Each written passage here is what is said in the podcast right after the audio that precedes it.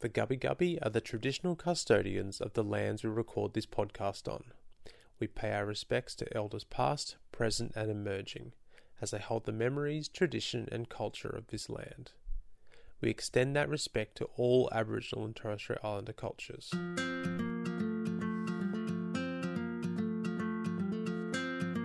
Hello, and welcome to the Milkshakes for Marleigh podcast, where people who have needed blood thank the donors who have saved, prolonged, or improved their lives. My name is Kate Fisher. I'm the creator of Milkshakes for Marleigh, an award winning Australian storyteller and a change maker. I'm on a mission to end the persistent critical blood shortages in Australia, inspired by our seven year old daughter Marleigh, who started receiving life saving blood products when she was just three. Marleigh will be dependent on blood donors for the rest of her life, as for her, blood products are life saving when she relapses and life preserving for every infusion in between. Milkshakes for Marleigh community, it is so amazing to be back behind the microphone. And I have got so much amazing news to share um, and to catch everyone up on. Um, first, any of you that follow the Milkshakes for Marleigh Instagram will know that at the end of July, Marleigh got influenza B um, and it hit her really hard. She was a very sick little girl. Um, this week, we're now mid September, is her first full week back at school. Um, the post viral fatigue has been brutal and emotionally it's been pretty tough for Jeff and I. Um, we really thought that she was relapsing, and it's just been such a stark reminder to us of how fragile her little life can be and how quickly things could change. Um, but she's doing so much better now. And I'm so grateful to all of the people in the Milkshakes for Marleigh community who checked in on us, um, especially in the last six weeks when regular episodes of the pod haven't been dropping we love you all so much. And we just wanted to let you know that that definitely had not um, gone unnoticed, but we just had to put our little family first. And we were also juggling lots of other things that were happening behind the scenes. Um, in August, Milkshakes for Marleigh became an award winning podcast, taking out two silver medals in the AusMumpreneur People's Choice Awards for making a difference. This included social enterprise and global brands, uh, recognizing the amazing impact this podcast is having both domestically in and internationally. Um, and the followings that we have got now domestically and internationally as well with our listeners. So I'm so thrilled to have been able to use that platform to further my blood donation advocacy messages as I continue my mission to end persistent cr- critical blood shortages in Australia and around the world. So thank you so much to everyone who voted, shared, made social media posts. Um, we had so many amazing videos come in of people asking their networks to vote in that award. Um, I'm so grateful for your support and really proud of the amount of new donors who have joined the Milkshakes for Marleigh Lifeblood team in recent months. And my final and very, very exciting announcement is that later this year, my first book will be on the shelves of a bookstore near you. This has been a long time in the making. Um, and the Milkshakes for Marleigh book is a collection of stories many collected from my interviews and guests from this podcast that documents extraordinary stories of survival made possible by Australian blood donors. I've written it in a really easy to read format that really focuses on all the amazing things that people go on to do with their lives after receiving blood donations. And we are releasing it just before Christmas. Um, it will be the perfect gift for Christmas this year and I'm asking people in the Milkshakes for community to consider buying um, it for one of the three people that you have to buy a Christmas gift for this year to reflect the one in three Aussies that will need blood in their lifetime. So it could be your book loving friend, a secret Santa present. Um, if you need end of year presents for your child's teacher or coach, or as a present for that family member who you just have no idea what to get, um, this is a gift that you can feel really great about buying for anyone in your life. And in doing so, you are joining me as a blood donation advocate. Details on how to pre order will be available from October. Um, and if you just follow the Milkshakes for Marleigh social media um, or keep listening here or wherever you get your pods, um, I promise to share details of how to make that happen along the way. And now on with today's episode. When Alba's mum, Jess, and I first started chatting, it wasn't actually about milkshakes for Marleigh or my blood donation advocacy. It was actually about the seizure like activity that her daughter Alba was experiencing. We chatted online the way that mums who parent medically complex kids do, because all of us know how overwhelming having a sick kid can be. And I know all too well how terrifying it can be to watch your child have seizures. Of course, I knew of Alba, the Australian baby delivered by a Ukrainian surrogate 11 weeks early. Her parents, Kevin and Jess, jumping on a plane the next day to get to her as soon as possible, only to receive a phone call from the Australian government when they landed for a stopover in Dubai, informing them that they could not enter Ukraine. All flights had been cancelled, as while they had been in the air, Russia had invaded. But not getting to their baby girl wasn't an option for Kev and Jess. Their baby girl was here. She'd been born prematurely and she needed her mummy and daddy, and not even a war zone was going to keep them from Alba. So instead, they flew to Poland, and this is where they received the message that Alba was very, very unwell. Uh, she had bleeding on her brain. She was receiving blood products, but she was very unstable. So they tried to make a plan to get across the Ukrainian border without any luck. So they decided to try another way. And so via Austria and then Romania, and eventually on foot with their suitcases in freezing cold conditions in the middle of a war zone, they got to Moldova and eventually Odessa. This is where their baby girl was in hospital. And just when they thought they could finally meet her, they were banned from entering the hospital for 12 days as they had been traveling internationally. And this was in the middle of the COVID 19 pandemic, and they had to follow the protocols that the hospital dictated. They didn't know if Alba would survive another 12 days. She had been born 11 weeks prematurely, um, but they had no choice. This story is simply extraordinary. And had I not been following Alba's story online for such a long time through the hashtag bring Alba home, I'm not sure that I could have comprehended this story as Jess was sharing it. And what blows my mind um, is just the level of normality of their life now. Um, while I was talking to Jess, she was telling me about, you know, childcare viruses and being tired and the juggle between her and Kev of, you know, parenting and work. And Jess is back at work now because the mortgage needs to be paid. And, you know, Alba's had a run of illness that all kids pick up when they start t- childcare. And the normality of her experience now, opposed to what they have been through in the last few years, just totally blew me away. Um, and with that in mind, just a heads up that this chat does deal with themes of infertility and pregnancy loss, but most of all, it's just two mums who are so grateful to blood donors from all over the world for keeping our baby girls alive. So, here is my chat with Jess on how blood donors helped her to bring Alba home. So today I welcome the amazing Jess to the Milkshakes for Marleigh podcast and community. Um, our listeners, I'm sure, will know her beautiful face, and I've just jumped on the call with her, and I feel like I already know her because we also intently followed um, her story of bringing Alba home, um, and blood donors have been a big part of that story. So, Jess, welcome to the Milkshakes for Marleigh podcast and community. Thank you for having me. It's a joy to have you here.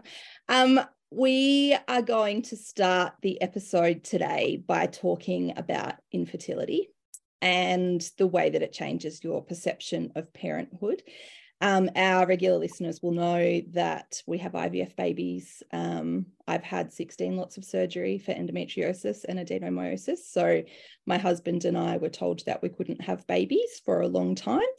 Um, and our um, boys are IVF conceived babies. Um, so I get the roller coaster that it is. Um, tell me a little bit about you and Kev falling in love and thinking about wanting to start a family. Wow. So IVF is an awesome thing if it works. Mm-hmm. if it doesn't, it's you're on the bottom of that roller coaster a lot of the time. Um, yeah, Kevin and I have been together for 22 years. We got together when I was quite young. Um, yeah, and we've been together ever since. We um, met at work, and then we sort of traveled the world together, and then got home and sort of thought, okay, let's let's try for a baby. Yeah, you're both chefs, is that right? Yeah, yeah, yeah, yeah. Cool. So we're we're both chefs. I'm having a bit of a gap year, we like to say. But, Look, uh, I think that you deserve to have a bit of a gap year. no, I'm not in a high pressure kitchen anymore. I'm in a much more chilled um, environment. Yeah, cool. So um, and more family friendly hours. So that's mm-hmm. good. But um, yeah, we wanted to have a baby, and we thought, oh yeah, it can't be that hard. But you spend most of your life trying to prevent it, right? So well, we were on the contraceptive pill for oh gosh knows how long. Yeah. Waste of time that was. Yeah. and it's really interesting. I'll get to it in a minute. But one of the reasons why we are infertile is because of a uh, immune issue. Right. Okay. quite interesting and relevant. Um, when i was listening to your podcast i've heard ivig uh, mentioned so many times. Yeah yeah. Something that's been mentioned to me um, yeah. a few times. so for our listeners, so that's intravenous immunoglobulin infusion. So that's the treatment that Marleigh is on. And it's a broad spectrum of antibodies that are made um, for recipients from plasma, human plasma donations. And it's used for a range of autoimmune conditions. So, what is the autoimmune um, condition that you've got, Jess? How long do we have? we can edit some out. it's a really interesting one. So yeah, Kevin and I decided we wanted to have a baby, and we started doing IVF. Um, after it didn't work, I had the picture perfect first round. I think we got ten eggs, eight fertilized, and we had six in the freezer. So it's Gosh, like they're great stats. That looks perfect. Yeah, like and when it didn't work that first time, I was shocked. Like genuinely, okay. like shocked. Um, yeah, we went on to do uh, further 13 more transfers. Oh, wow. Um, and if we got pregnant, I mis- had miscarriage or a chemical pregnancy. Um, my body just wouldn't hold the baby. So we had quite a lot of testing done, and it turns out that it's a bit weird and it's a bit, again, yeah, don't quote, sorry, Alba's coughing in the background. she can join us if she needs a snuggle, just bring her in. Oh, she's didn't have her second nap at childcare, so she went down as soon as we got home. Whatever, um, do what you need to do. So everybody has these genes called a DQ alpha gene. Yeah. Um, and myself and my, you get one from your mother and one from your father. And yeah. um, someone described it to me as like having blue eyes or brown eyes. Anyway, Kevin and my, you can be a partial match or a complete match. Yeah. Kevin and I are a complete match for this DQ alpha gene. Wow. It's controversial. Not many doctors believe in it. Um, there's only a select few in Australia who believe and test for it. Right. But it means that we're too similar. Yeah, okay. When the embryo goes into my body, it thinks it's a cancer or something bad, and my body attacks it. Mm, so that was what, yeah. yeah, that's what ended up being the cause we think of our infertility, mm. and that's sort of interesting link to sort of the work you do. Like yeah. it's yeah, it's mm. yeah, it's all sort of intertwined. It's why I'm so excited to talk to you today. Mm, yeah. So we were tested, I don't know if it was for that, but we had initial conversations because we had recurrent pregnancy loss as part of our journey as well. So um, I have carried 11 babies. We have three living children. So mm. I understand, yeah, that chapter of your story a little bit. Yeah, it's just, it's, it's hard. Mm. And yeah to think it's something yeah. And then you go through like the i'm sure you have too but like the grieving of all those embryos that went into your body that they didn't get a chance well they tried but your body attacked them in the end. Yeah. Yeah. Mm. it's and it's really difficult to know how then to acknowledge that as part of your family story. And if your grief doesn't match up with the people around you mm. um, we feel like a lot has changed in that um, since we started our IVF 15 years ago, you just weren't allowed to talk about miscarriage. let alone early pregnancy loss, or it just wasn't a thing. It was a very taboo topic. So that's part of the reason that I have been so strong in speaking about those things um, because I know the impact that it had on me. And I don't ever want another woman to feel as alone as I did some of that time. It's awful. It's something you wouldn't wish upon your absolute worst enemy. Infertility. Just yeah. Wanting to have a baby should be wanting to have a baby. Mm. Like, everyone deserves to have a family. be exciting and it should be, yeah. And yet, you know, it doesn't, we know that one in four pregnancies ends in a loss. And now that people are talking about it more, everyone's got someone in their group that has had a loss of some kind. Yeah. But um, it still should be an exciting time that you're navigating.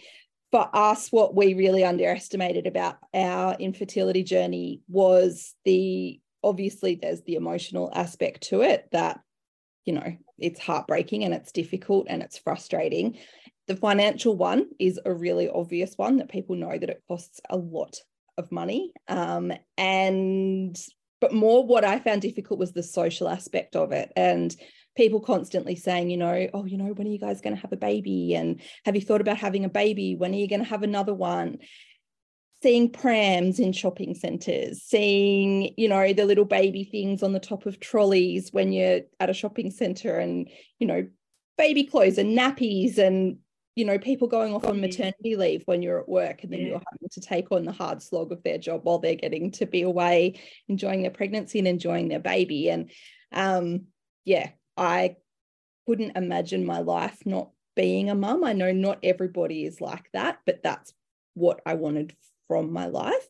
Um, and my husband and I only did IVF because we knew that it would look good on our adoption paperwork. That was the advice that we were giving, and we had given. We had started going down the route of overseas adoption, um, but we wanted to leave no stone unturned, and that was the only reason we did an IVF cycle. And we're so lucky we did because we hadn't been given great advice before that. Um, so you guys had seven years of primary infertility to yeah. start with, is that correct? Yeah, yeah. It was mm-hmm. just, it was awful. And the whole social side, like over Christmas, it got to the stage, I think the last three Christmases, I didn't do Christmas shopping. Yeah. I, online, I just couldn't face the shops. I couldn't face, face the Santa photos. I couldn't face the, yeah, it's, it's heartbreaking. And I actually couldn't go into a baby shop until I think we're about maybe five months in. Oh no, I don't think we made it that far. Maybe 12 weeks with Alba, I actually went yeah. into a shop. Um, mm-hmm. but even the social aspects, like we stopped seeing all of our friends, like because we get invited to parties and I just wouldn't go, and then we just didn't get invited anymore. Yeah, which is yeah. no to them because yeah, we weren't going to go anyway. So, mm. it was just so upsetting going there and seeing everyone with their babies and with their families and mm. just just wishing so desperately it was you.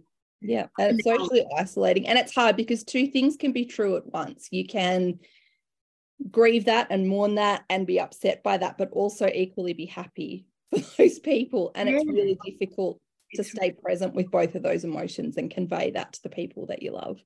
Yeah, it's really hard. And it was, yeah, it was by far the hardest few years of our life. Mm. And we're different mm. people now than what yeah. we were when we started trying for baby. Yeah, absolutely. So you decided to pursue surrogacy and after lots of research, you decide you landed on um, picking a surrogate who was in the Ukraine.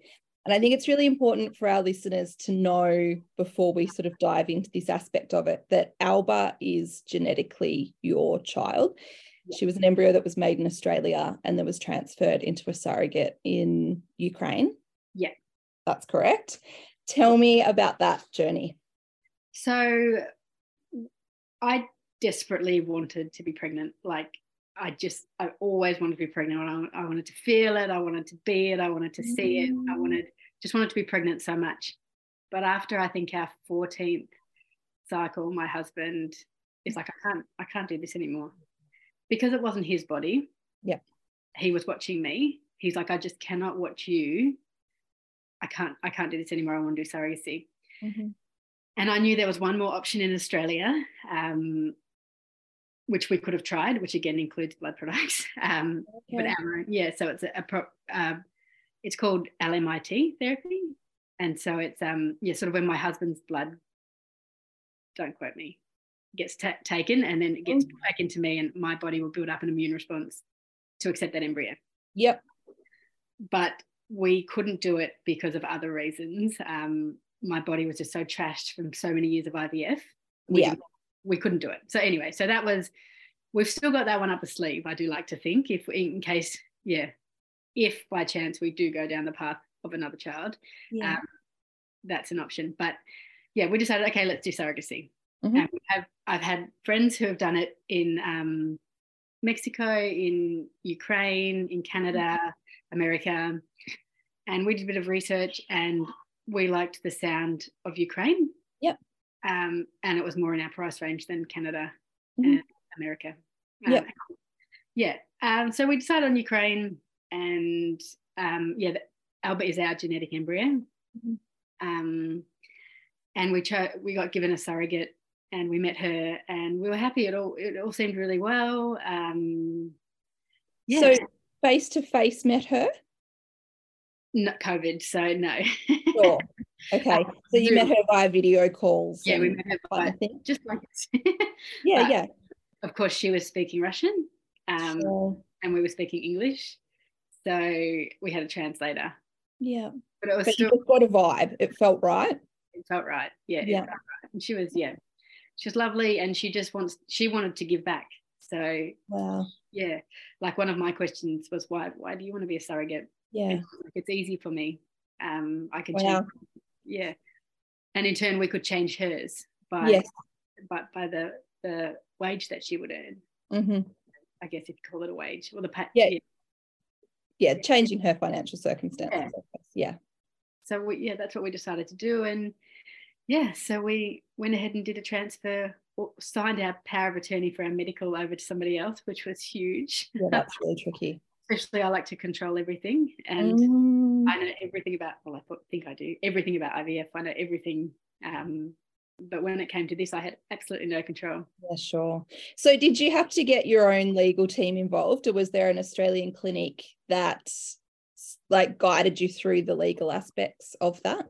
Um, not really. The clinic in Ukraine did most of it. So they sent over contracts and things. And then, of course, we had to read them and um, we had to get them all notarized and apostilled and all these things I'd never heard of. it's a I'm having a low key panic attack for you and your embryo, and we haven't even got to the part that's tricky yet. oh, it gets worse.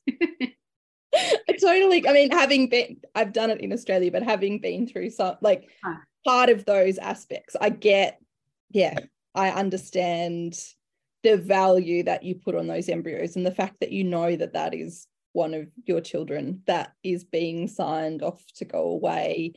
Yeah. and you don't you don't know where it is. You don't see pictures of the clinic. You don't see pitch like it's just like not having control was hard. Yeah. Really. Yeah. And that didn't get better in your story. No. No. No, that didn't get better. No. So, can you tell me about finding out that the surrogate had become successfully pregnant with your embryo? so because the hours are like their night's our day. So it was it was hard. So we knew the blood test was that day and we sort of sent our best wishes and yeah we were just waiting and waiting and waiting. And yeah i um Worst two week wait ever. uh, yeah, it was the worst two week wait. Um yeah and then we just got a text message as we always do saying um your surrogate's pregnant. Blood test result is this Where were you when you got that message? I was in bed, but I was awake. Yeah. Yeah, and I'm like, Kev had just gone to bed. He was waiting up, but he'd just gone to sleep. And I'm like, we're pregnant, we're pregnant. Oh my gosh. And then didn't sleep much. It would be so surreal to wrap your brain around that. Like it's surreal enough when it's happening within your own body, but to have that happening, and as you said, so far out of your control, like what can you do? You just have to sit and you just have to wait. Did you continue to work at the same pace that you had been previously during this time? How did you carry the mental load of all Um, of that and continue your profession? yeah, we continued to work. I had changed jobs about 12 months. ago. IVF just got too much for me. Um, I was head chef in a restaurant and yeah, I nearly had a bit of a breakdown. so I stepped away and I have a, a low key job. So, um, but I continued to work yeah, we Mm. continued to work doing our jobs and just Yeah. It's not cheap, right? Like you No. think about things like this and you think that life would just stop so you could just focus on that, but you need to keep doing those things and so we were paying for it. we were working a lot. I actually picked up a second job. Yeah, we were just keeping busy and um, just trying to do everything we can. And I was a bit of a planner, so I had Alba's bags packed, Yeah. we set up. Like, yeah, I was ready. So did you find out during the pregnancy whether she was a boy or a girl? Yeah, we did. So Yeah. we found out because it was a gen- because Alba was a genetically tested embryo. Yeah. mm, they already know, but they can't tell you. Like, um, they sort of asked us to pick an embryo, and we're like, oh, we're not picking it, just the strongest one, like the best Whatever. one. Yeah. I rang our clinic in Melbourne, and I'm like, can you tell me what order to put them in? Like, Yeah. what do we do? And so they sort of told us what order to put them in, and then when we got to 12 weeks, I could ring our clinic and ask them what the baby was if they they had proof of that the surrogate was pregnant and that it was past the X amount of date. Mm. Yeah, I, I knew she was going to be a girl. It was always going to be Alba. just knew it was going to be Alba. So you don't have to leave this. If there's any questions I ask you that you don't want to answer, just you can just say pass. But how many embryos did you send? We sent five. Yeah. Where Five. are the other four? They're home. What? We brought them home. You managed to get them home in the middle of all of that. Yeah. Oh, Jess. I know. I just couldn't. I couldn't. Like some people had really awesome experiences over there. Um, our experience, for many reasons, I could never do it again. And so, like knowing how much, I think four IVF cycles went into those embryos, like, and so much blood. You you know what IVF's like. So much like the supplements you're on for months, the acupuncture you're on for months, the everything you do, the not drinking coffee, not doing this, this detox, that detox, so much And you get to the point when you've done it that many times as well that you'll do any crazy thing just to try and make it work. Mm. I can't believe that you got them back. I didn't think that there was that that was going to be the answer to that question. I was so scared to ask you that question, so that's brought me undone. no, I was just really um I just wanted them home. Like we Yeah. don't know what's going to happen in Ukraine. Like we don't know when the power's going to go out. We don't know if they're going to run out of liquid nitrogen. We don't know if Yes. and it's just um I needed them to come home. Yeah. So Yeah. yeah, we got them home. so they are safely bec- because they were our uh, DNA. Yes. If you if we had have used a Ukrainian donor, we wouldn't have been able to bring them home. Yeah. Because they are ours, we could bring them home. So I just pray they were looked after and kept at the right conditions and That's amazing. I, I didn't think there was any chance that was going to be the answer to that question. So I'm so grateful that you've Yeah. got them safely oh, they are here. on Aussie land. Back, they're back. Um, so you found out that you were pregnant. Yeah. Your surrogate was pregnant. Yeah.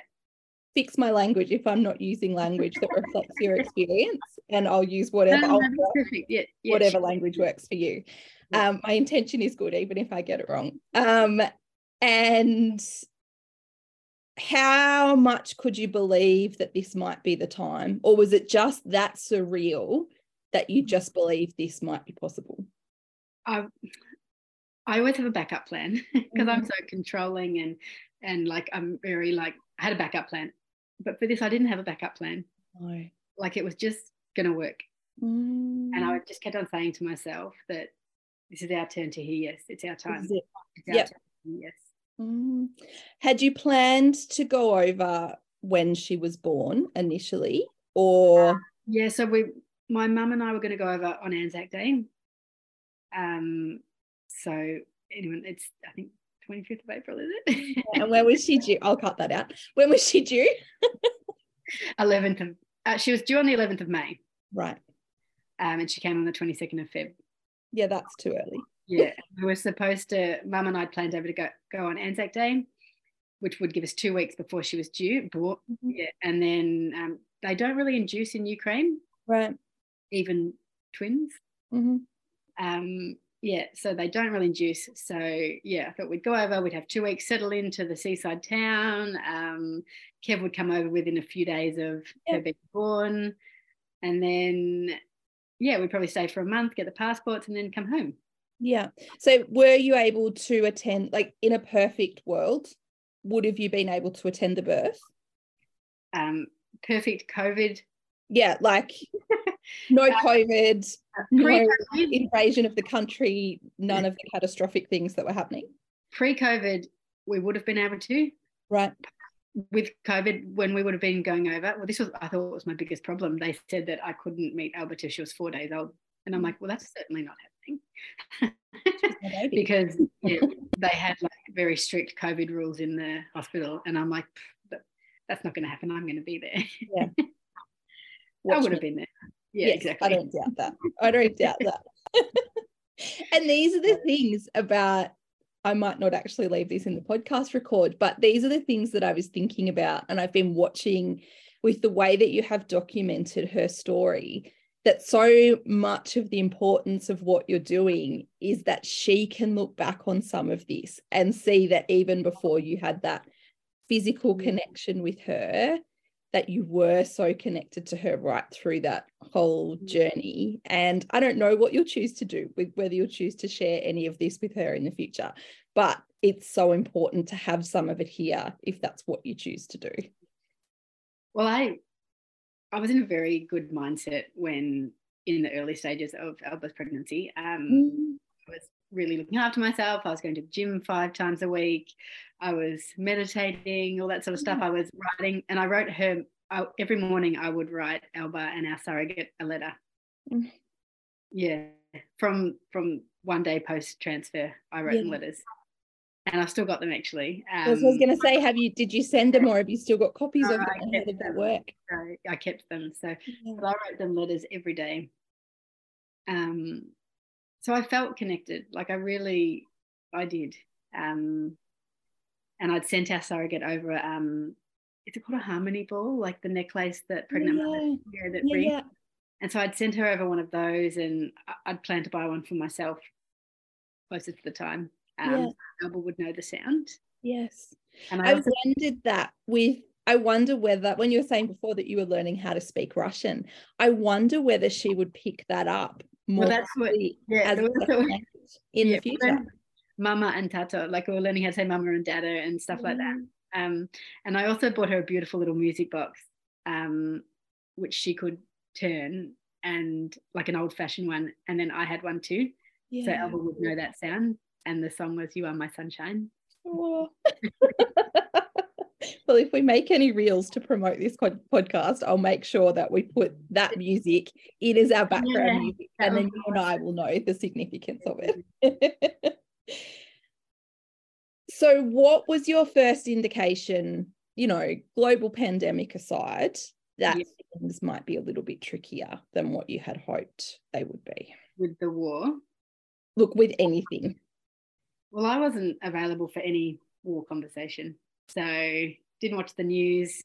Um, I was just guided by our agency and I would say to them, How's it looking in Odessa? And they're like, It's all good. Look, show us pictures. Look, children are playing in the park. There's no war, no threat of war. Mhm. We're like, Okay, cool. Yeah, there's all, no war. And my sort of stepdad would say to me, Hey, what do you think about the war? And I'm like, Ah, it's no war. It's nothing. It's nothing. And he's like, 100,000 tanks on the Ukraine border isn't nothing. And I'm like, it's nothing. And I but also, like, what are you going to do about it? yeah, Thank Well, you for letting me know, but I am powerless to do anything about I've those. sort of been saying to people like when like when there was a little bit of threat of war, I'm like, the airspace gets closed, I'm going in before it gets closed. Yeah.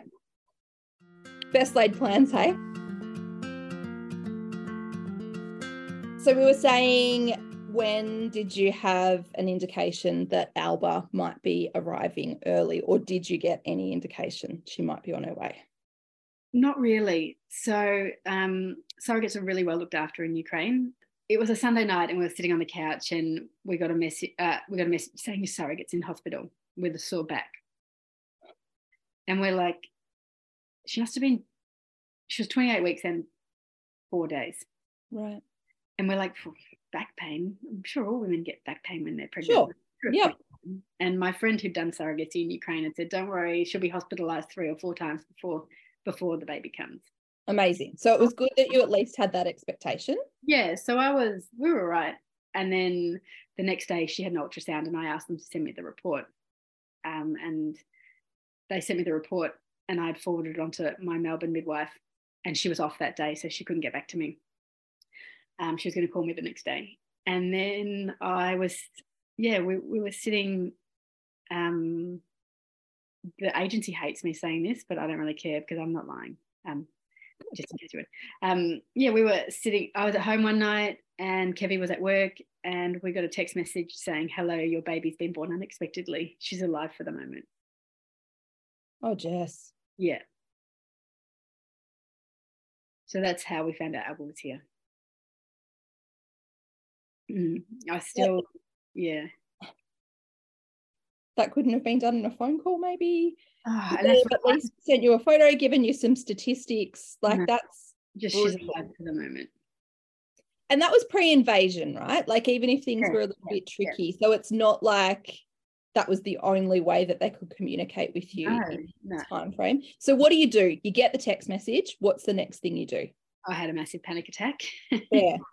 After you've had the panic attack. I yelled at my mother because she couldn't get me there quick enough. mhm. And then she's like, I can get you on a flight 10:30 tomorrow. I'm like, it's not soon enough. Get me on a plane today. Yeah, I don't care where I have to go via. I just need to know that I'm doing something. It was COVID. So Yeah. we needed tests. And so I was like, okay, we're not going till tomorrow. Mhm. Um, so yeah, the next 24 hours is a blur. Yeah. Mhm. Could you even contact the hospital to get any update, or could you contact your surrogate, or it all had to be done through the I had to agency? be done through the agency. I didn't know what hospital she was in. Oh my gosh, Jess. It was awful not knowing where she was. And yeah, it was, it was, it was horrible. But it, this was pre war. So I think this was the 22nd. And I think the war broke out on the 24th or the 24th. Yeah. I was trying to work out when I was putting the episode together, even in terms of like international time difference and stuff, Yeah. how close it was to unfolding.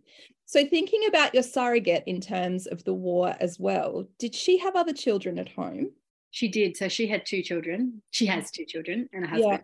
Um, but because she lived um, outside of the city, she lived in Kherson, which is, yeah, it's not in a good place at the moment. Um, she was moved into the city of Odessa from about 12 weeks, I think. So her children were with her husband, sort of traveling between.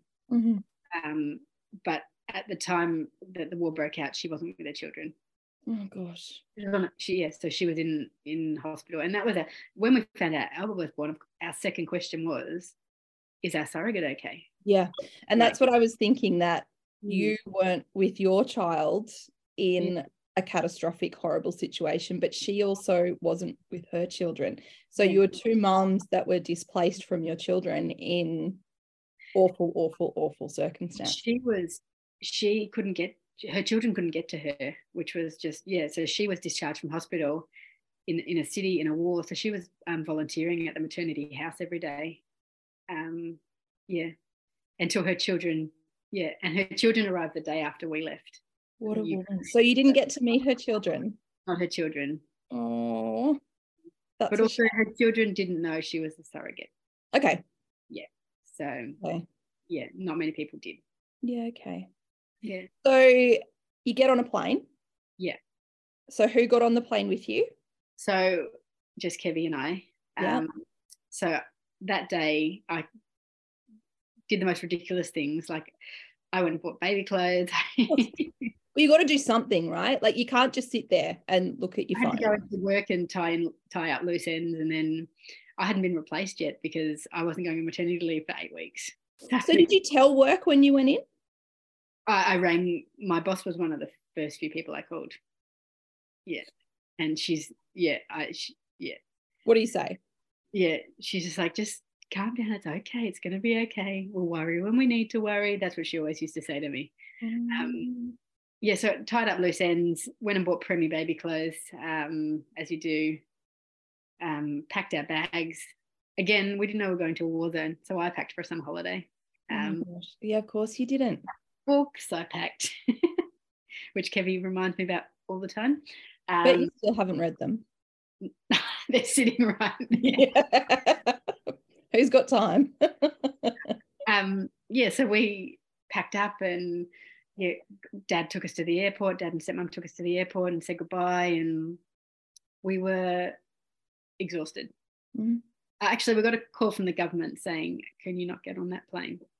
And we're like, Our baby. "Stop us!"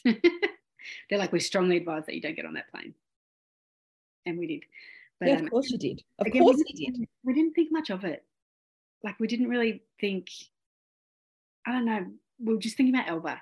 Mm, of course you were. I In mean- the same way that any new mum would just be focused completely on their baby and you don't really care what else is happening outside those hospital walls. Like you had a big lot of travel to do in the middle. But mm. I was thinking about this when writing the episode of how difficult I felt it to birth my first baby prematurely. And then he was in NICU and I got put in my hospital room. And the sense of terror and separation that I felt from him when I woke up the next morning and he wasn't in my belly anymore and he was in a humidity crib down the hallway. And then how traumatic it was for me to leave hospital before him because he was still in special care nursery and still needed. Like, I can't even begin to conceptualize having your child on the other side of the world and then hearing that a war has broken out and then trying to get to your child and then getting stuck in Dubai. So tell me how that happened.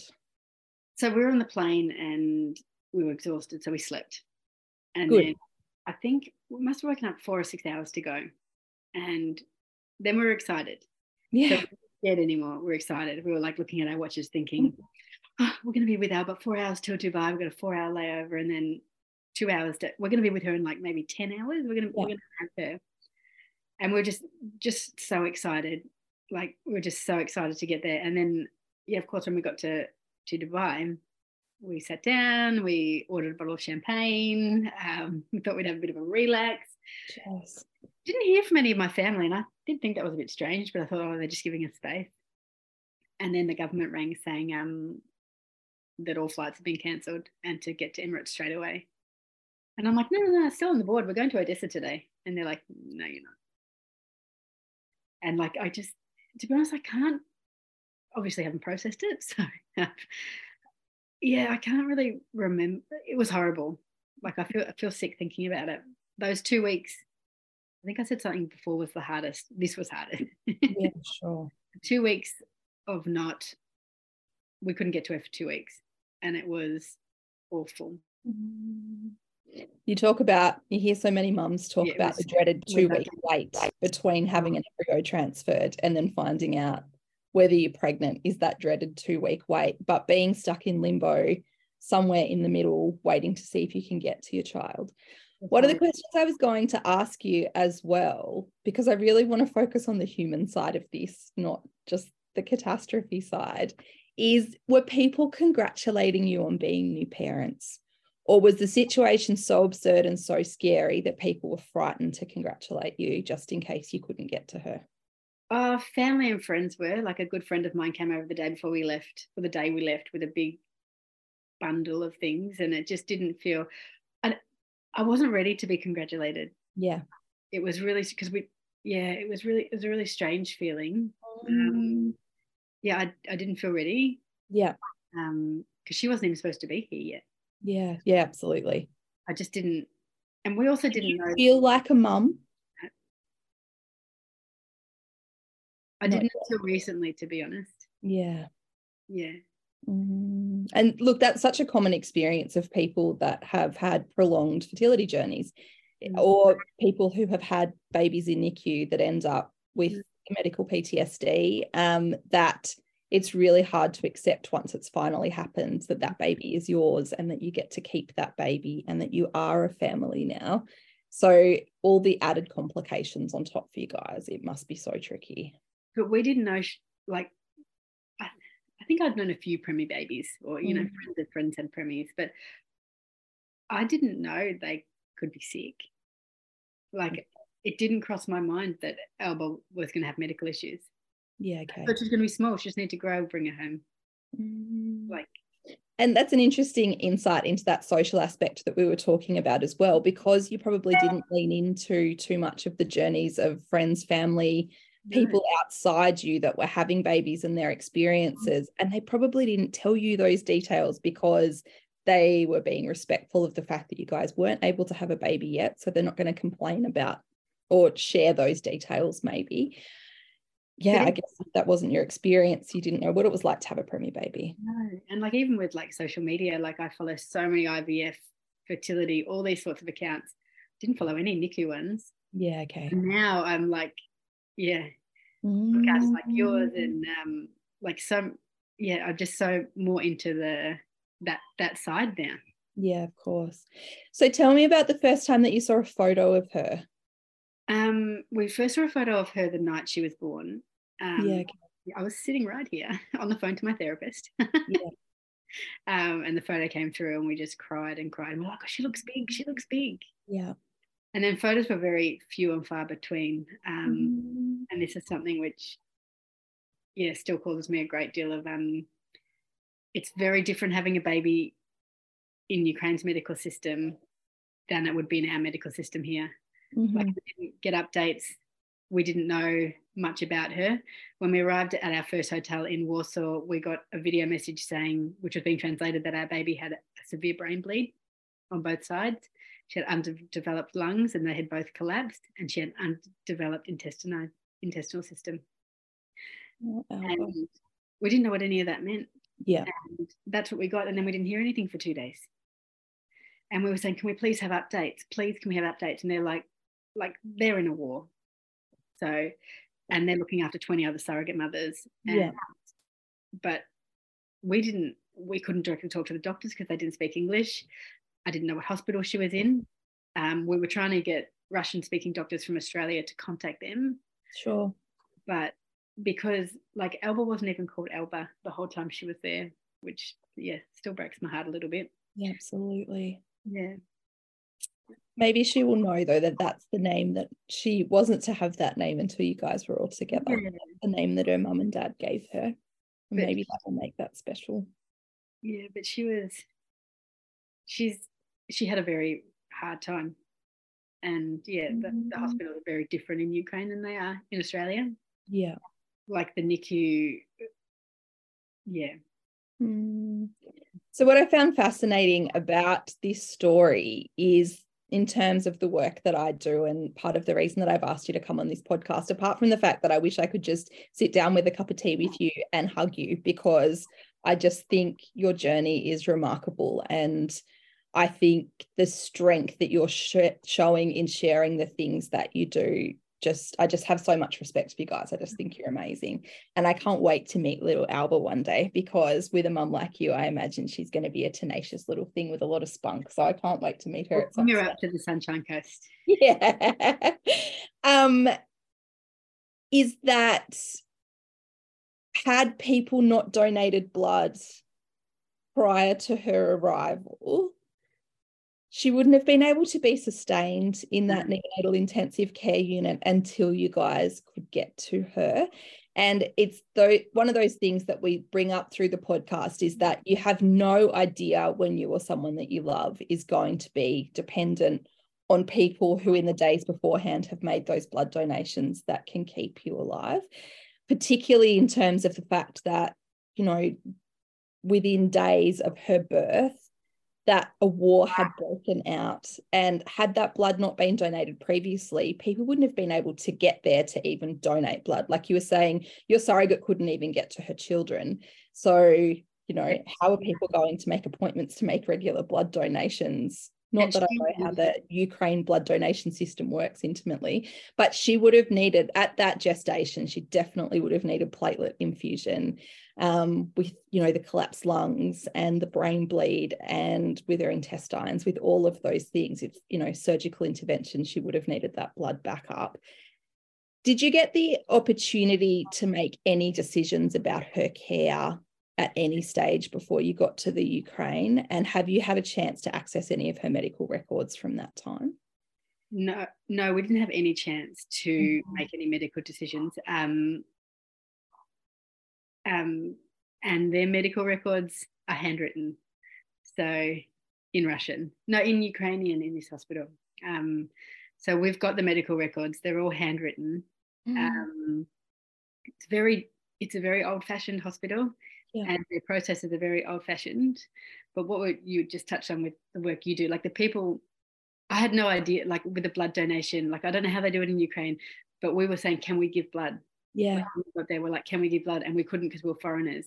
Mm. But the people in Ukraine who did donate blood saved Alba's life Mm. and also our surrogates because she lost a lot of blood during labour. Oh wow. Needed several um, blood transfusions. I think that's the right lingo. Afterwards, um, Mm. but one interesting thing, like I didn't. We were in the hospital one day, and we would take photos of the machines and everything and send them to the doctors in Melbourne. Yep. No one spoke to us. No one told us what's happening. And I took a photo of something, and I said, "Why is that red?" Why? And I was sort of trying to translate, "Why? Why is that red?" And they're like, "Oh, that's blood." Wow, she was having a blood transfusion at the time. You didn't even know. No, and they have it wrapped in foil. The blood. Okay. Yep. Yep. I don't know if they do that here. But it was very, um, yeah. uh, But I didn't actually know she was having a blood transfusion Mm. until I'm like, what's that? Why is it red? Yeah. So some blood products can't have contact with direct sunlight. So that would be an interesting indication of exactly what she was having. And also in Ukraine, another thing, like I saw a tube going into a jar and I'm like, what's that? What's it for? And they're Yeah. like, translate, she's got a catheter in. I'm like, why does she have a catheter? They, Ukraine law is you need to have a catheter if you're having blood transfusion. Right. So that's another another difference. Yeah, that's But um, while we're talking about blood transfusions, Mm. Alba also received one in London. yeah, wow. You in London, um, which like so that's we've had blood donors from two countries like donate blood Mm. to her, and it's just something we're just so grateful for. But with the interesting thing in London is they nearly didn't do it because we weren't recognised as her legal guardians. Yeah. So I have got a whole set of questions about that that I wanted to know Oh, how that worked and whether today saying we could talk for ages, but yeah, whether it got easier when you guys got into a Commonwealth country with her or if it was more difficult and how much information you were able to take with you across those borders. Um, so it was interesting. Ukraine kept on telling us because there was a lot of pressure from our families in Australia and the government to get us out. Mhm. But Ukraine, the doctors was like, "You leave, she dies. Your fault." Yep. Pretty much, like she's she's gonna die. So if you take her now, she'll die, and it, it's on you. It's not on us. Mhm. Anyway, we, we we left and we did it, and we eventually via Moldova and then got to London, and it was easier like it was amazing like the communication and like, like i can't even when we walked in there and um someone t- took us up and he's like i've been called in for your baby and i'm like what is this guy like a priest or something and he didn't come back and i i'm like oh he's got to be like a chaplain or something he's here for bad news and he was the mm-hmm. admin yeah. i went and i'm like what's going on and they're like oh, Alba, Historical stuff. yeah. She's like, no, Alba's fantastic. And I'm like, really? Like, I think they were expecting her to be worse than what she was.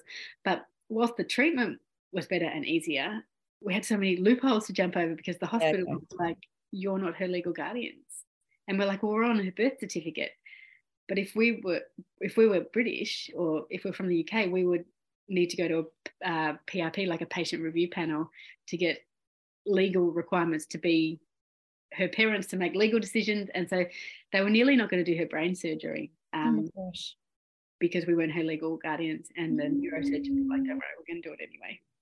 What hospital was she in in London? Great Ormond Street Hospital. Yeah. So I actually thought about her when I was pretty sure that's where she was, but I wasn't sure enough to write it into the episode. But I was in London a few months ago. Oh, And when, yeah, when I went past there, I was like, I wonder if this is where Alba was. And I had thought that I had recognized that and just had a little moment to think about your little girl while I was Mm. there. And I think that's the incredible thing about this story is that it humanized war, I think, Mm. and what it means for families around the world. And I think that's part of the reason that people became so captivated with your story and with Alba's story. And I imagine not being in Australia because you were, you know, trying to get to your girl and trying to save her life, it would be really difficult for you to ever wrap your brain around the amount of people that I mean, it was COVID, so isolation and whatever, but the amount of people that were chatting about it, and you would put a post up of, you know, some kind of update would come through. And it Alba was what was happening in all of our group chats. Like my group chats with my girlfriends, we were excited for her. And I've got so many of my close friends have mm-hmm. um are bereaved mums um, or they have been through fertility journeys or yeah lots of those complicated scenarios are the people in my inner circle because you know that's what we've been through. And there's so many medical mums. Unless you're a medical mum you don't get it. Unless you've been in intensive care with your child and not known if they're going to make it to sunrise the next morning you don't get it. Like you just can't unless you've been there. Um, and she was so much like we were felt like her little cheerleaders back home in Australia. And, you know, whether it was that we could, you know, make a little financial donation to try and support you guys over there, or send a kind message, or put a message on a post, or go and do a blood donation, or whatever it was. It's giving me goosebumps even telling you this story because it's so hard to articulate how much Australia was behind her and wanted her back to wrap her in Aussie love and look after her and wanted you guys to be back here too. So we're just so lucky. Like I'm so glad that she's here, that you guys got back. And that's an example of it is that when I was in London, I went past that hospital and I was like, oh, that's Alba's hospital. That's where she was. And imagined what it would have been like for you guys to be home for four months. London. Yeah. Mm. Just, yeah. Yeah. But we we felt the love, like we really, we really did. And mm like we're just so incredibly touched by how much everybody donated mm-hmm. and like just just the love and just the uh, so much love for this little girl like she's mm-hmm. going to teach people things she yeah. already has she's taught me patience yeah yeah but she's going to teach yeah mm. I say all the time, you know, Marleigh at times has been as fragile as she has been fierce. And there is absolutely some reason that she is still in this world whether it's our blood donation advocacy journey or whatever it is, that she shouldn't still be here. Like she's got, you know, no one really gave her a fighting chance so many times. And it's incredible to see medical professionals a few years down the track that see her without, if you're going for an appointment with our other children and they're, they can't hide their shock in seeing that she's there. She's not using a speech device anymore. She's not in a wheelchair anymore. She's mobilizing independently. She's communicating. She's at school part time. Like no one even expected her to still be here, let alone be living a fulfilling life. So I think you will find mm. as Alba grows that you're going to have lots of cheerleaders that celebrate those successes along the way. Um, um, I wanted to ask you again, tell me if it's too personal and tell me to back off, but I share it from a place of having done it myself. One of my greatest fears when Thomas, our firstborn, was um, in intensive and special care when he was first born was that I was so frightened every time I walked through those doors. And if they had moved, moved their little isolettes, the humidity cribs around, I was so frightened that I wouldn't know which one was my baby and that everyone would judge me because you should totally know which one's your kid, right? But they all just kind of look the same to me in that postpartum haze and hormones and stress and all of the things. And so I tied a little balloon to the top so that I would always be able to see that balloon. And it took me such a long time to, like, I'm talking like a decade to admit that to anybody because I was so convinced that someone would work out that I was a fraud and I wasn't really his mum. And I think that comes off that, you know, journey of infertility and having trouble accepting the fact that you are a mum and really bonding with that baby initially and not, you know, doing it with love and not fear how did you know which one was Alba when you went into a Russian speaking hospital? We didn't. We how, didn't. like, how? We walked in and it was a very different setup, NICU, um, very old hospital. It was like three different rooms, and we were sort of following, and we were looking in that room, and then we were sort of looking in that room, and we were sort of following it, and they pointed, they told us that's your baby, mm. and we just went over to her, and it was a very yeah surreal feeling because she looked so sick. Mm. Did she look like yours? Mm-mm. No. And it's difficult when they're having that medical intervention as well, is that they don't even necessarily look like babies, let alone look like your child. Mm. Um, I really struggled to connect with Marleigh every time she's been in an induced coma. She's intubated, she's ventilated, you know, post status epilepticus seizures. Is once there's that much medical intervention, it's Mm. like you lose that connection between her being your human child and this more being a situation that needs to be managed, if that makes sense. And you're sort of in that survival mode of putting the steps in place. And I was scared of her. Yeah. Yeah. Yeah. Like I didn't want to didn't want to hurt her, didn't want to yeah. And also like like if you would hear the, the NICU nurses would say, It's okay, you can touch her head. But there we Mm. didn't no one really told us that it was okay to do this or to do that or yeah, we didn't get to do And even just global pandemic, like you'd been traveling internationally, like I'm sure you did COVID tests and stuff, but you just have to be so careful with, and even traveling with her to move her across countries. Like, I just don't, like, your story is stranger than fiction. Like, you couldn't write this story.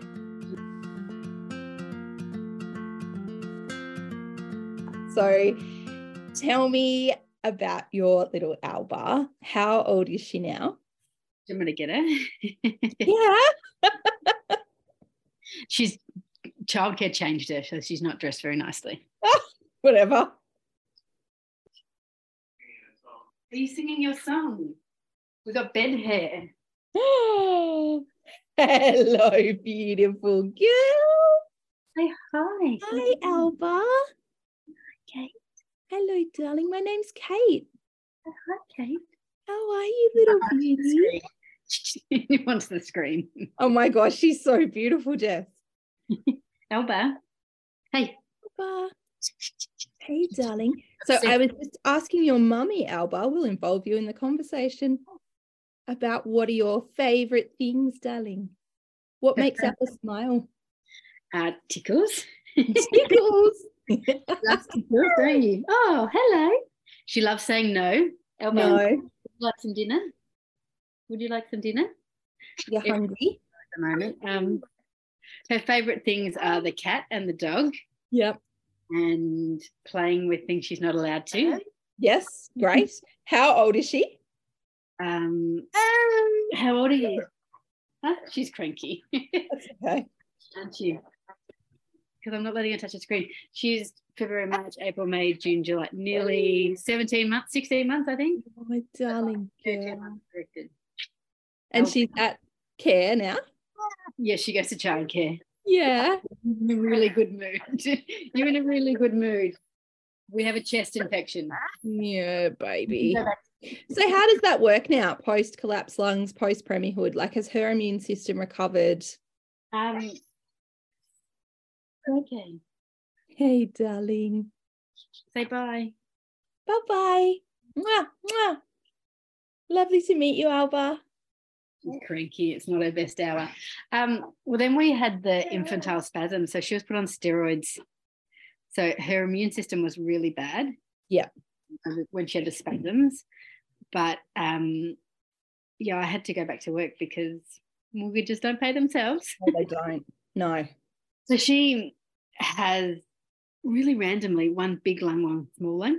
Right. Yeah, If she was born at term, she probably would have had it too. Um, Okay. So we're very wary of her and her immune, like immune system. But I don't know. I, she's really strong. Like she's in childcare for five months. Mm. Um, I work at the childcare too, so I'm, Oh, that's amazing. I'm never further than like ten meters away from her. But um, Yeah. she's only had about three sick days. Like her, she has an immune system built like, and I don't know. I, I sort of think maybe that's the, I don't know. Like her, I don't want to make Ukraine look bad here. Um, No. they had dogs in the hospital. Yeah, okay. So, um, like they had dogs in the entrance of the hospital. Like when you washed your hands, you dried them on like a communal towel. Um, yeah, right. put in this the bunny that I'd been carrying around Eastern Europe. Yeah. And she'd had brain surgery, and I walked in one day, and the bunny's sitting on her head. And I'm like, I'm just gonna take that. Oh my gosh, that is not the experience you would have in Australian hospital. no. So um, it was very different. So I think she's got a very strong immune system. She shouldn't. Mm. I think she really does. I'm a little bit concerned at the moment because she's got a bit of a chest infection, but um, Yeah. she's yeah, uh, she's pretty tough. Yeah. She's very tough. She's determined and she's tough and she's hilarious and she's cheeky and she's mine. Yeah, she is yours. She's your girl. But um, yeah, she's very she's just, yeah, she's awesome and I just love it a bit. Yeah. So, what does her life look like now? Does she have ongoing um, medical concerns? Is she living with any type of disability? What does life look like for Alba in an average week? So because Alba had such a severe brain bleed, um, she's been diagnosed with cerebral palsy, Yeah. uh, which is quite common for preemies. Mhm. Um, and cerebral palsy, I didn't know anything about it. Another thing that, along with NICU, along with preemies, along with, I'm now learning about um, what additional needs families. Is that what you call? Yeah, what it's like to be a family with additional needs rather than have a special needs child. So, and we talk about that. We thread it through the podcast. I love that you're one of our podcast listeners. Um, and we talk about the impact that that has on a whole family and not just referring to it as a special needs child, but you become a family with additional needs once you have someone in your family with an injury, illness, or disability um, due to the you know social emotional financial impact that it has on your life and particularly being a carer um, how much that impacts on your whole family. So this is just a whole nother world that I've entered into is learning about cerebral palsy and learning about um, what it means. And like with lots of they don't know until she turns two they keep saying but um yeah we do a lot of therapy. Yes. We do speech therapy uh, speech pathology. We do um, ot Mhm. Um, and we have two physiotherapists. Mhm. Alba's just done an amazing two weeks intensive physio. Um, and she's going to walk before she crawls. So wow. So one of my biggest like when when I was first told that Alba could have CP was like um I'm like we live in a two story house. Is she going to be in a wheelchair? Well, I'm just determined to prove people wrong. Like she will walk and she, she will. she will she will walk because her legs are that strong but she'll yeah but it's it's hard like it's like yeah it's it's not how I thought motherhood would be no another fork in the road another chapter for the book yes absolutely yeah yeah, it's it's still something I'm trying to get my head around, if I'm completely honest. Yeah. Um, but it's something that, yeah, she's determined, I'm determined, and Kevy's determined, and we're just going to keep proving people wrong. I mean, she shouldn't be here. Yeah She should have died. Like she had brain surgery on her bedside in Ukraine, where they came in with plastic bags full of theatre equipment. They did the surgery. I didn't even know she went under an anaesthetic. She did apparently. Um, like she survived so much, and I just know that this is just going to be another thing that she's, yeah, going to take in her Takes on. stride. And, yeah, yeah. literally takes in her stride when she's work, walking before she's crawling Um, we have said plenty of times that one of the greatest gifts of our infertility has been our gratitude for the children that we have got. And whether it's through, you know, our children's physical or neurodevelopmental disabilities um, or Marleigh's chronic illness, that we were so sure for such a long time that we were never going to have them, that with each thing that pops up, we're just like, well, you know, whatever. Like, compared to where we thought we would be, that's nothing. Like we can do this because we've got them, and that's all that matters. We will just make the rest of it work. And from where you guys have come from, I can't imagine how crazy that must be. But then, how do you carve out space to give yourself permission just to experience the challenges of motherhood and be kind to yourself in that without having to feel completely grateful all the time? Like, how do you just allow yourself to be tired and to say that it is hard and to ask for help and all of those things? What have you done to make sure that you can still do that? I don't. that is some good honesty. um, like you said, like just being so grateful. Telling me, do you want a girl or a boy? And I'm like, oh, I don't care if it has ten legs, whatever. I don't Yeah. anything. But I don't. I don't know. I do have a lot of evenings where not a lot. I have occasional evenings where I do feel guilty, like Mm. I didn't give, like, but I'm like, oh, can't you just go to sleep? Yes. Yeah. And that's completely that's a completely normal thing that mothers around the world are feeling every single day.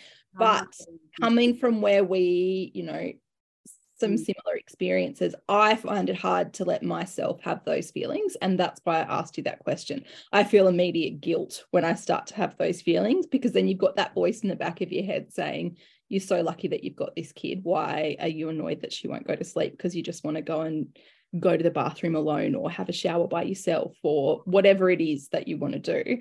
So, yeah, I was interested to see whether that was something that you and Kevy had talked about as well. definitely is. It definitely is. But it's yeah, it's it just sometimes it feels like there's just constantly challenges. Mm, And and parenting a child with additional needs is is different. Like it, it's not like everyone else in mother's group. And it's yeah, sometimes I do feel a little bit like mm, we've got the hard road again. yeah. And you Um, do. And it is going to be hard. But yeah, then I sort of think just how lucky we are to have her. And she's the happiest baby. Mhm. As you just saw, she was cracking it, but she's like, if that's cracking it, she is the happiest baby because that was adorable. Loved the idea when I was writing this episode that Marleigh wouldn't still be alive if she didn't literally have the blood products of thousands of other people running through her body.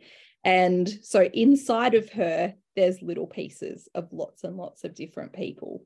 Um, and that was something that I couldn't give her. I couldn't have preserved her life in any way without the help of somebody else. To keep her within our family.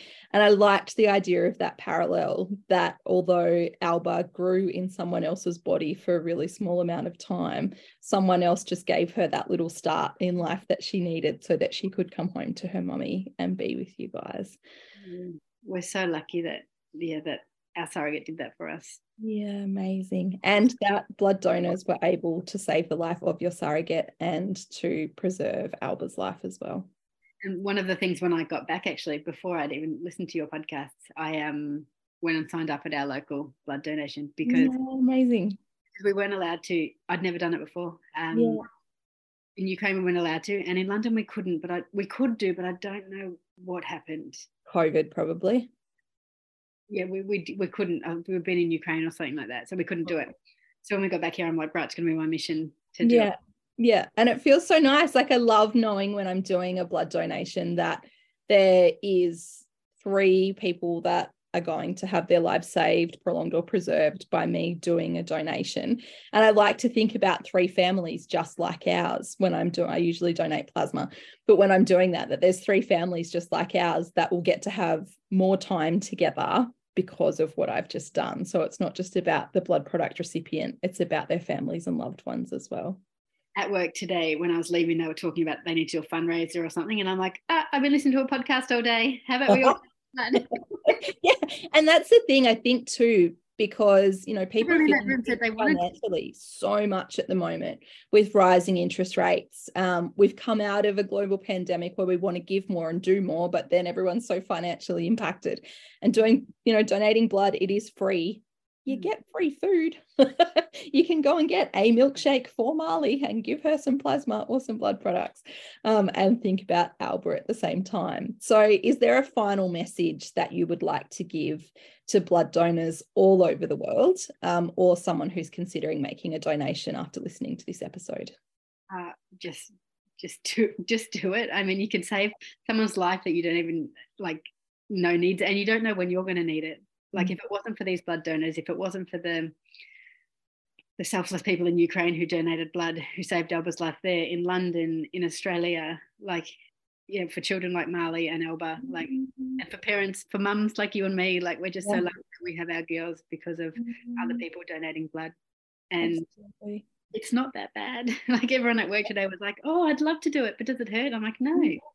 I think the thing is too, people often have blood tests done when they're sick, or they're a bit dehydrated, and it's for a medical reason. So it's not nice. But when you go in there this is what the people do all day every day is take blood from people. So they're so good at it they're so gentle they're so kind.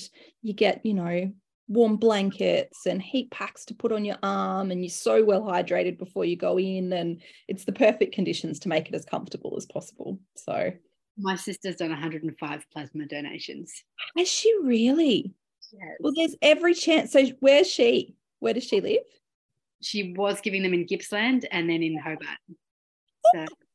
Oh wow, how exciting! So yeah, I there's I mean, given that plasma pools for IVIG are nationwide, there's every chance that a little bit of your sister is floating around in Marleigh, keeping her alive.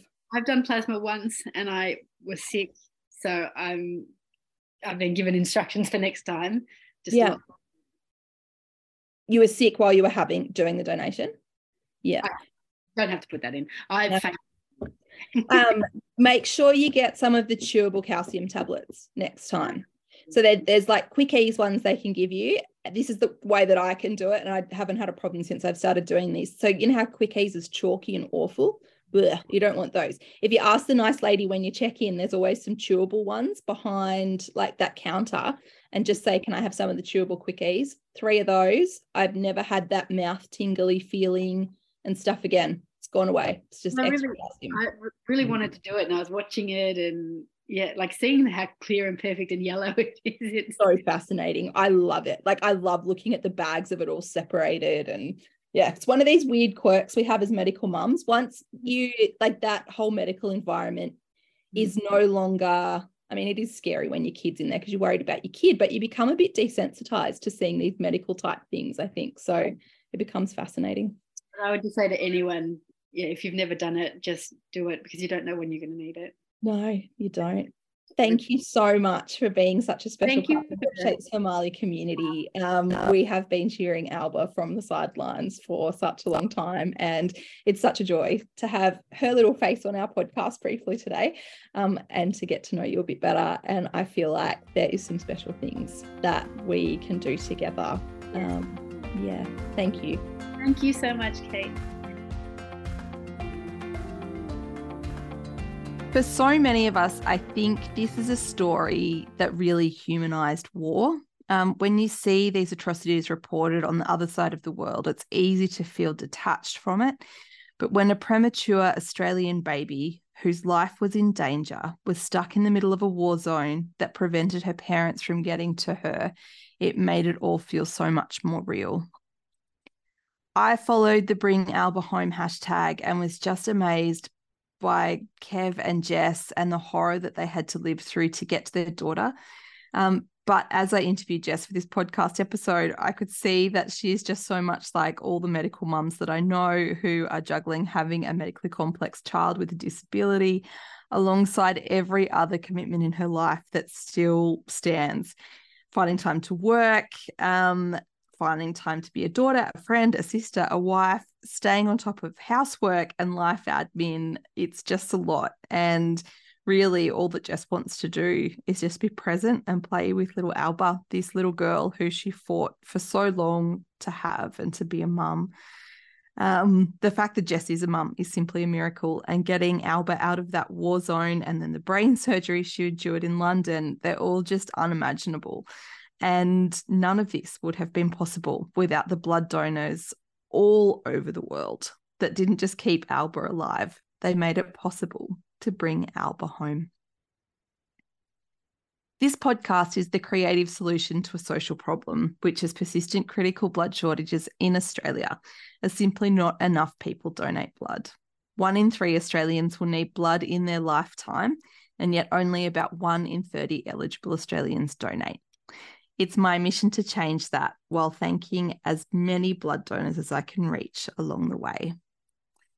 If you would like to become a blood donor in the future after hearing this story, please register your donation to the Milkshakes for Marleigh Lifeblood team. I love being able to keep track of our new donors and the Australian lives we have saved together. There is information on how to join and how to make a donation in the show notes. This podcast was written and hosted by me, Kate Fisher. I am also your executive producer. Today's guest was Alba's mum, Jess, with a special little guest appearance from Alba herself. Audio production and Welcome to Country by my amazing husband, Jeff Fisher. Social media assets by Jason at Strosky Media. If you liked today's episode, please share it with a friend and make sure you are following me on Instagram and Facebook and check out our website, milkshakesformarleigh.org. And as always, I'll leave the final word to Marleigh. Thank you for my prayers, Ma.